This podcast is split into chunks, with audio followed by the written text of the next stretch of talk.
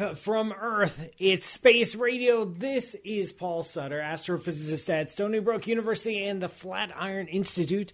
And for the next half hour, your agent to the stars, we've got an exciting show for you today where we are going to talk about the whole entire universe. And that's right, we're going to do it in a surprisingly short amount of time. Now, listen, this show lives on listener questions. We record every Thursday at 8 p.m. Eastern here at Spaceman Studios in New York City. So leave a voicemail to get yourself on the air or follow along live with our space cadets tuning in live from around the world, including but not limited to Illinois, Pell City, Alabama, Cincinnati, Ohio, the Queen City right there, Toronto, Bogota, Colombia, Denham Springs, Louisiana, Lancaster, California, or Lancaster, California. Not exactly sure. Austin, Texas, Washington, D.C., Halifax, England, Michigan, Chicago, Illinois, Garrett County, Maryland, the UK, Portsmouth, England, and Idaho Falls, Idaho. Now, if you want to get in on the action, you need to go to spaceradioshow.com for links to the live stream locations, show archive, all the good stuff. Now, this episode. Now, last week I did a rant. Last week was pretty hot and heavy, folks. That was pretty intense. The audio version, you know, it's on the YouTube. If you want to, if you want to go down that road, you can. I'm going to try to walk it back a little bit this week. I'm trying, going to try to be a little bit calmer, a little bit more cool, a little bit more collected. And to that end, I'm just going to talk about the age of the universe because why not? Now, check this out some news stories are going around this week. Uh, there's been a new update, a new analysis with a new team trying to determine the age of the universe. And yes, space cadets, I see all of your questions about how do we how do we actually measure the age of the universe? How can it possibly have an age? All that I will get to that in a little bit. But first, I want to get to this. Uh, there there's uh, what you're seeing here if you're watching the live stream is a galaxy survey map. And you can see with the telescopes they do these little slices of the sky. And so you get these like fans going out billions of light years where we can pinpoint uh, the positions of galaxies. And then using this this can help us reconstruct the age of the universe. Now the age of the universe some people are debating it we call it in cosmology. It has a name because everything needs a name. It's called the crisis in cosmology. The crisis in cosmology is where when we use certain methods, some methods for estimating the expansion rate of the universe, the age of the universe, we get one number. And then we use other techniques, we get a different number. And these numbers are different enough and precise enough that they actually look measurably different. So you can't just chalk it up to statistical error. So every, I don't know, month or two month, there's a set of papers coming out. There's a new news story, a new news report about someone putting out their number for the universe and, and, like taking sides basically. You're either on side a that believes that the age of the universe is this number. By the way it's around it's 13.77 billion years uh, plus or minus a few hundred million but we're arguing over that few hundred million. That's where we are and the uh, or you you join the other camp.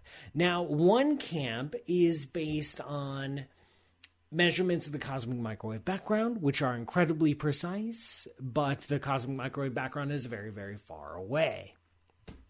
And so you have to do some modeling in order to get the present day age of the universe and the expansion rate.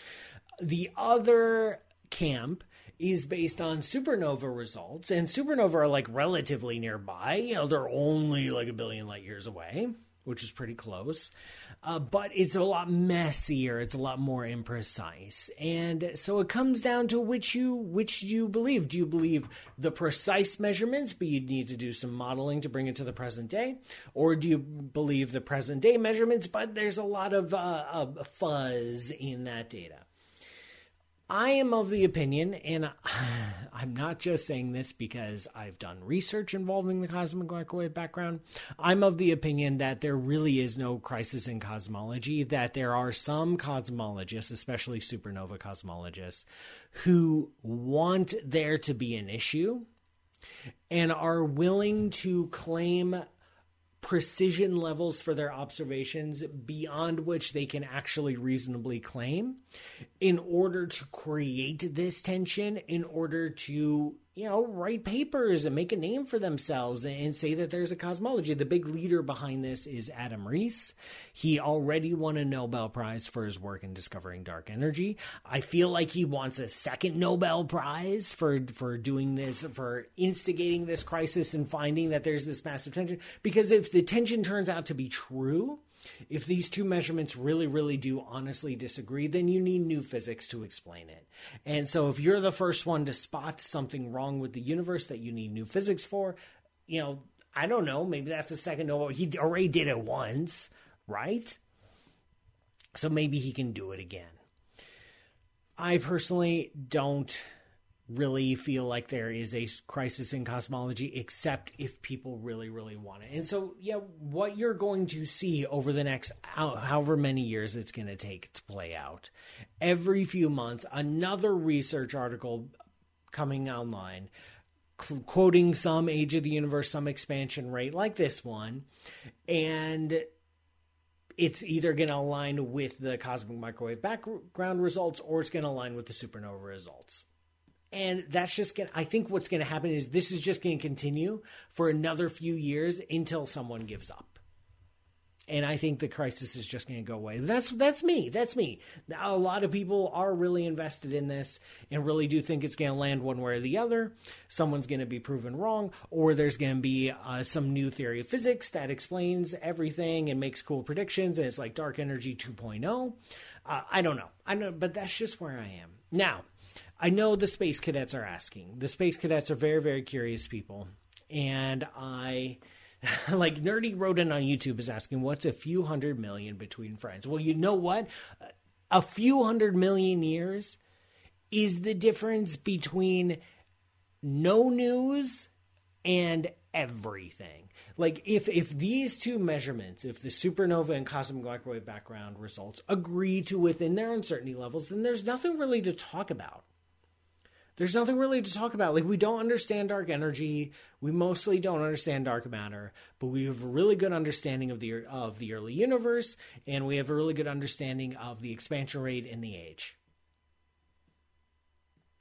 That's it. Now, this uber cynical part of me, which is, to be fair, most of me, the uber cynical part of me thinks that this is a concocted controversy in order to keep funding going because we've launched all these massive multi hundred million dollar observatories and surveys and probes. We've got hundreds of cosmologists involved in these collaborations, and they're not really producing a lot of interesting results because we just keep refining our knowledge, but we're not actually learning anything new about the universe. We haven't been able to explain dark energy.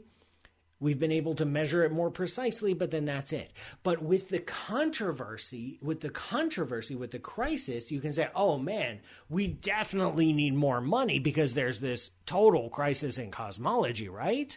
And so we need more funding to pin it down. And, and look, look, look, it's, it's, it's possibly new physics there's this is it. This is how we're going to understand dark energy is by looking at this crisis and the difference between the cosmic microwave background and the supernova results. But so that's just the uber cynical that that this is perpetuated as a way to just continue getting research funding.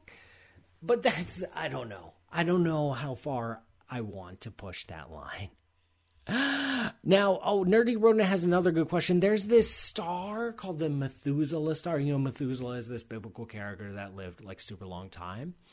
And they found a star, estimated, astronomers estimated its age, and there were stories all over the place about how the star is older than the universe. How can this be? No, no, no, no, no. Estimating the age of a single star is incredibly uncertain is deeply uncertain because you're just looking at a star. And you're just like, okay, are you young? Are you old? Now, a population of stars we can get a better handle on. Groups of stars, kinds of stars we can get a better handle on. But an individual star, like, we have a very, very hard time, especially if it's far away, of trying to pin down its age. And so the uncertainty in the age of the Methuselah star, it's certainly a very old star but had such large uncertainties that if you went out to the top end of its uncertainty range, like the oldest possible 95% confidence limit, it put it older than the age of the universe. But obviously, that makes no sense. But for some reason, that became the news story. So I, I don't know. I don't know. What do you think? Andy Cowley is asking, what do you think about the speed of light is not constant? The speed of light is constant as far as we can tell. And we've like really tried to tell if the speed of light has changed over the history of the universe, uh, it would have shown up by now. We've actually tested it. We've tested this for this in like the cosmic microwave background and the growth of structure in the universe and all sorts of galactic and cosmological probes looking for varying speeds of light. And we see absolutely no evidence for, for changes in the speed of light. Now, I did promise the space cadets, I would say, how can we know the age of the universe? Guys, ladies and gentlemen, I am here to tell you that we do know the age of the universe. It's the craziest thing. We do live in a universe with a finite age. And no, that doesn't make sense. Because you're like, oh my gosh, it's the universe. How can we possibly know? Uh, yeah, we know it's 13.77 billion years. Now, 100 years ago, that was a radical idea. Nowadays, not so much. It, it, I mean, it's still a radical idea, but it's just now more widely accepted. We know the age of the universe 13.77 plus or minus like 100 million. That's it. How can we know that? Because we have all sorts of awesome cosmology that I could I could spend an hour talking about. Uh, now I, I do have some I have so many voicemails to catch up on. I have so many voicemails to catch up on. I feel horrible every week for not catching up on those voicemails. So let's do it. I think we need to listen to a few and we need to have some fun with this. Hi Paul, Steve here from the UK. I have some questions about the properties of dark matter. Dark matter has clumped into threads throughout the universe. Is this clumping still in progress? Also, the Milky Way is at the center of a spherical halo of dark matter. Do the particles of dark matter orbit the Milky Way in circles, or do they boomerang back and forth through the center? Also, is the dark matter density uniform, or is it denser near the galactic center? And if so, is there any process by which this density is changing? Thanks, Paul. All right, great questions. That was three, man. That was three. That that was that was she cheating. One voicemail with three questions. But look, I got I got a cool video to show show the space cadets who are watching this live. Um, this is this is showing the formation of the universe. Steve mentioned uh, this dark matter, which is makes up most of the mass of the universe, forming these structures over the course of cosmic time, over the course of billions of years, where we have galaxies merging together into groups, and then groups merging together into clusters, clusters merging together into superclusters, and it leaves behind these great cosmic voids. It leaves behind these filaments and walls, and we end up with something in the present day universe we call the cosmic web. Now, Steve's question was Is this process continuing? Uh, yes, in the opposite direction.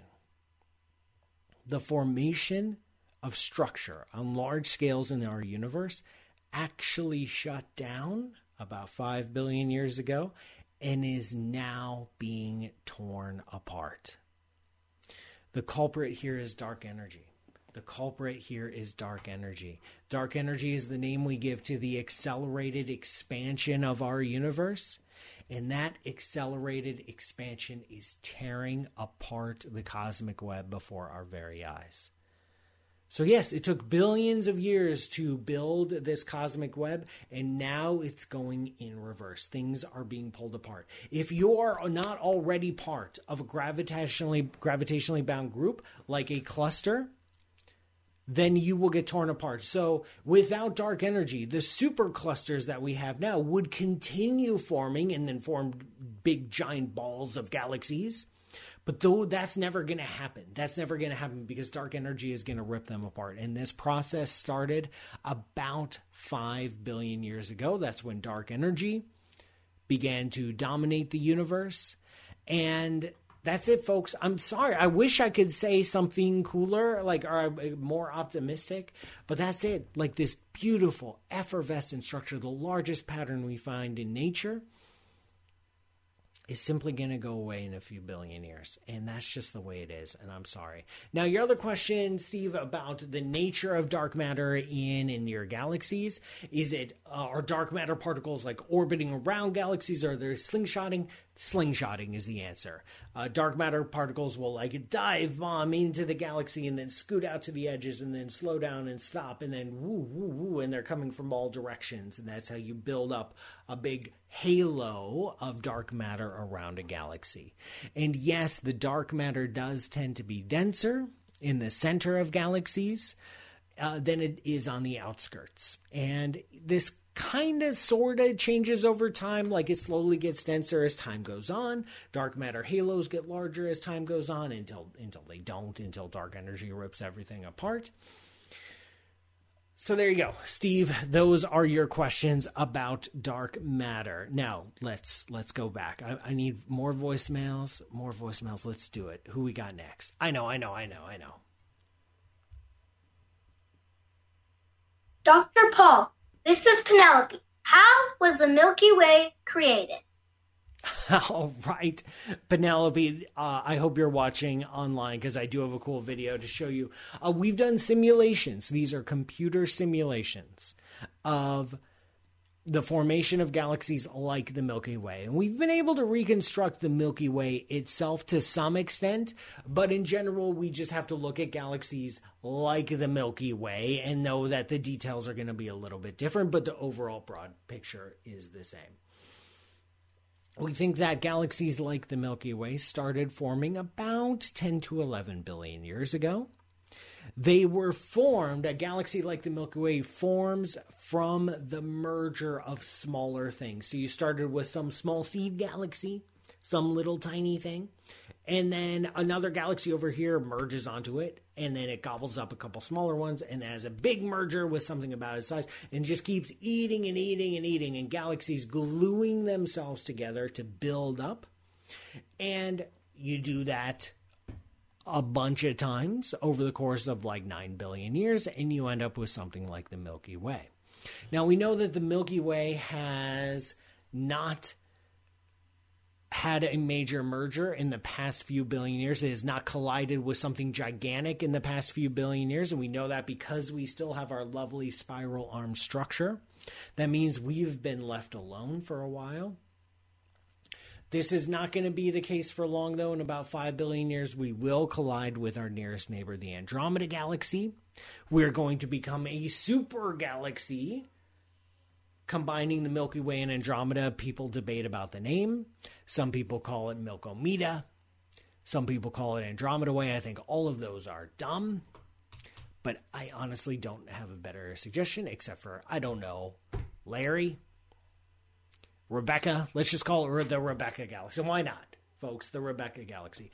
Um, that's going to happen in 5 billion years. It's going to tear apart our spiral arms. It's going to tear apart the Andromeda's spiral arms. It's going to be a big old mess. We haven't had a collision like this in billions of years. It's going to be nasty.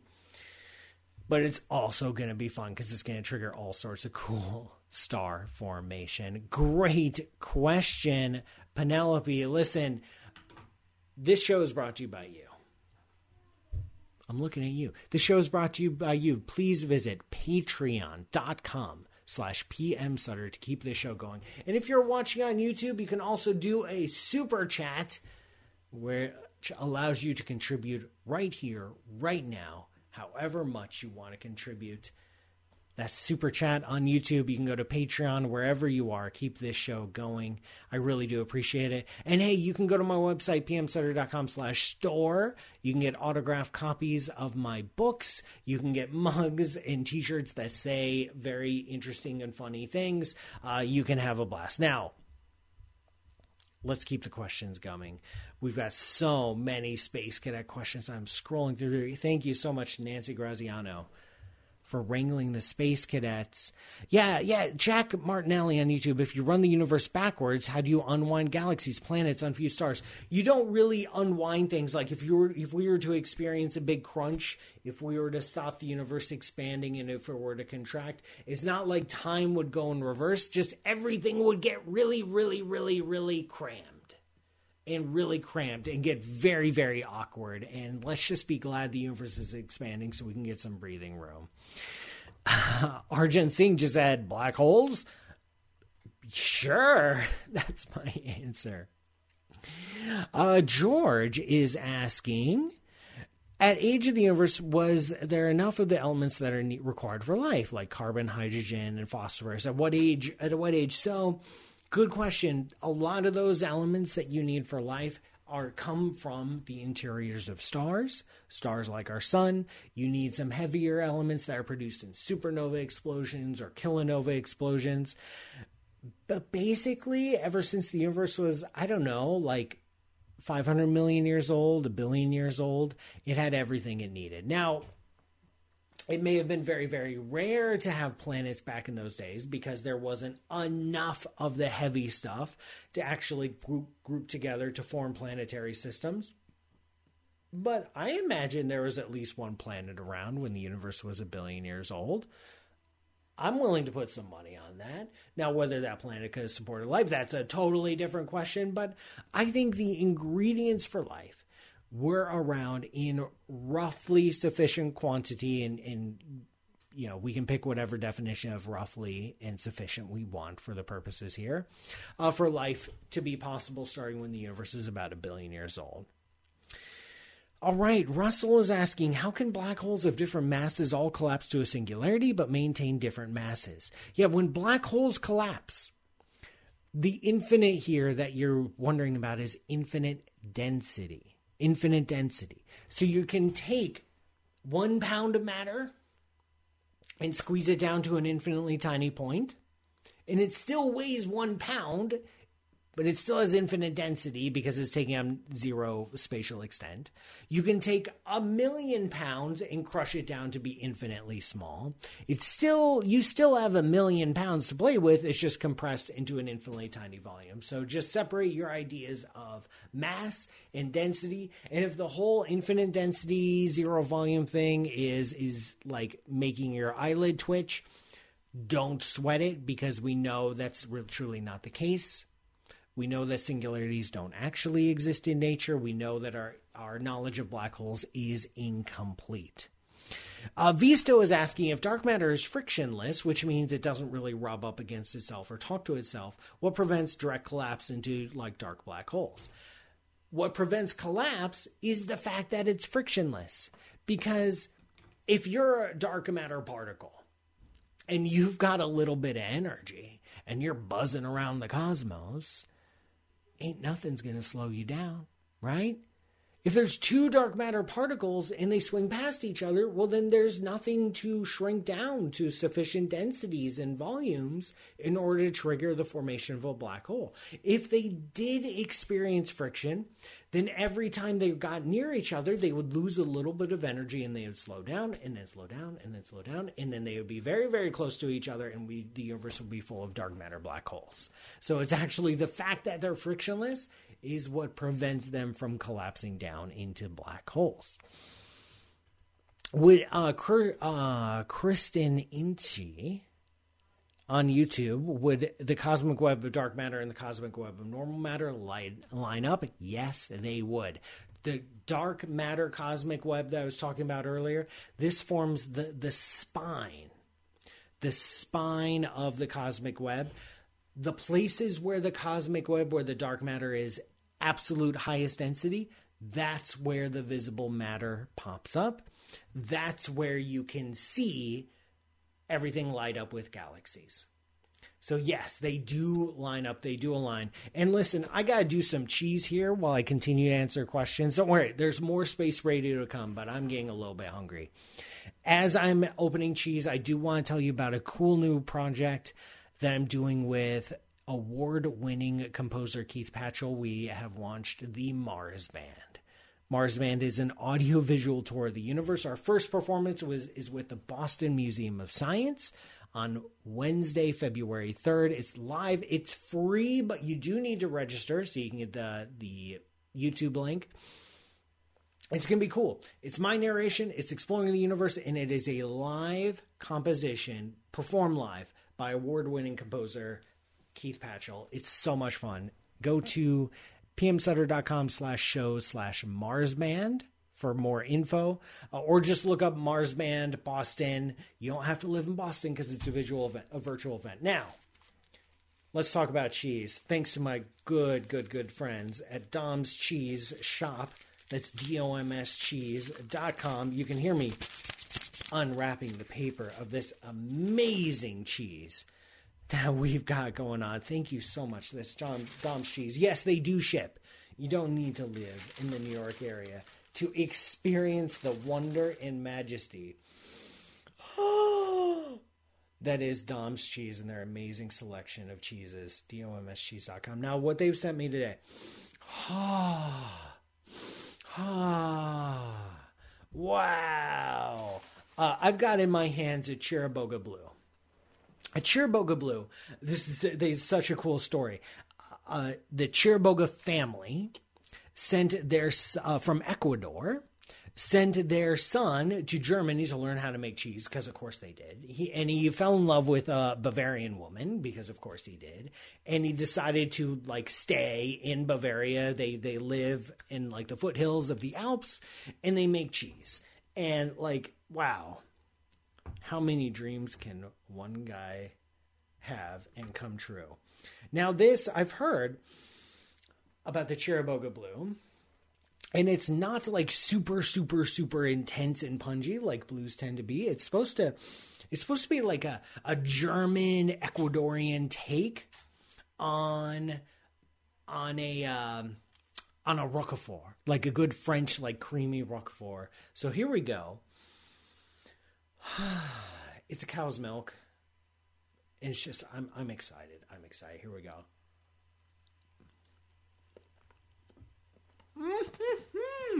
Now, that is fascinating. That is one of the most interesting blues I've ever had because it's creamy, it's buttery, it's mushroomy, like a good brie. And then that tang of the blue just comes on in unexpected, but also you kind of like it like a friend who shows up at a party and you're like, well, I didn't invite you, but you know what? You know how to party. And so you can stay. So blue, revenge of blue can just stay because they liven things up. You know, they bring the drinks. Like you think you're eating a brie and you're being all sophisticated, and you're going to play charades, and then the blue comes in and says, "Let's kick this up a notch," and you're like, you know what? I got nothing better to do. Uh, YouTubers uh, complaining about audio saying sorry about that issue. I will look into that. Um, I'm trying a new camera out and sometimes things just don't work out the way we do, so I may have to move back to the old camera. Meanwhile, meanwhile, let me do a couple more Space Cadet questions. Visto is asking, do I think there is che- possibly cheese elsewhere in the universe? I sure hope so. L Point on YouTube. Can dark energy be a new kind of field that we have yet to discover, which doesn't dilute as the universe expand, expands? Yeah, like that's the name, dark energy. We think it is a property of the vacuum. It is a vacuum energy. It is something built into the universe itself. Oh, and by the way, again, thank you, Dom's Cheese, for this amazing, amazing cheese. That was so much fun. Um, we think that dark energy itself is some sort of field that is baked into the very fabric of space time. So as the universe expands, we get more and more space time, and so we get more and more of this field. Now, what is the nature of that field? We have no idea. We have no idea. That's that's a different problem. All right. Hank Scorpio, is there a technical term for the redshift of faraway objects in space and time? I'm trying to learn more about it. Yeah, it's called redshift. William, am I correct in understanding that we do not know the precise structure of dark matter? We have, eh, I would say we have a, we don't know the identity of the dark matter particle, but we are able to map the distribution of dark matter in the universe. We are able to simulate it. We are able to observe it using things like gravitational lensing. So we have a pretty good portrait of where and how dark matter is distributed in the universe, but we do not know its identity. All right. Um, Zero Skull, why does light expand with the expansion of the universe, but nothing else does? Is because everything else is gravitationally bound. Like the earth is pulling on me right now. And that's preventing me from feeling the effects of the expansion of the universe. But if I'm just a photon cruising through the universe, then as I cruise, my wavelength will get stretched out. Speaking of stretched out, I'm going to have some more of this cheese. Thank you, everyone, for this amazing edition of Space Radio. Once again, I'm Paul Sutter. This show is brought to you by you. Please go to patreon.com slash pmsutter to keep the show going or drop a super chat over in the YouTube comments. Thank you, Nancy Graziano, for producing this show and for wrangling the Space Cadets. Please go to Patreon. Uh, uh, uh, please go to pmsutter.com slash store. You can get autographed copies of my book. You can get mugs. You can get so much cool stuff you won't know what to do. I guarantee it. Catch the live stream every Thursday at 8 p.m. Eastern. Visit spaceradioshow.com for more info and links to the live stream locations. You can follow me on all social channels. My name is at Paul Matt Sutter. And of course, thanks again, Space Cadets, for listening. See you next week. And remember, science is for sharing. End of transmission.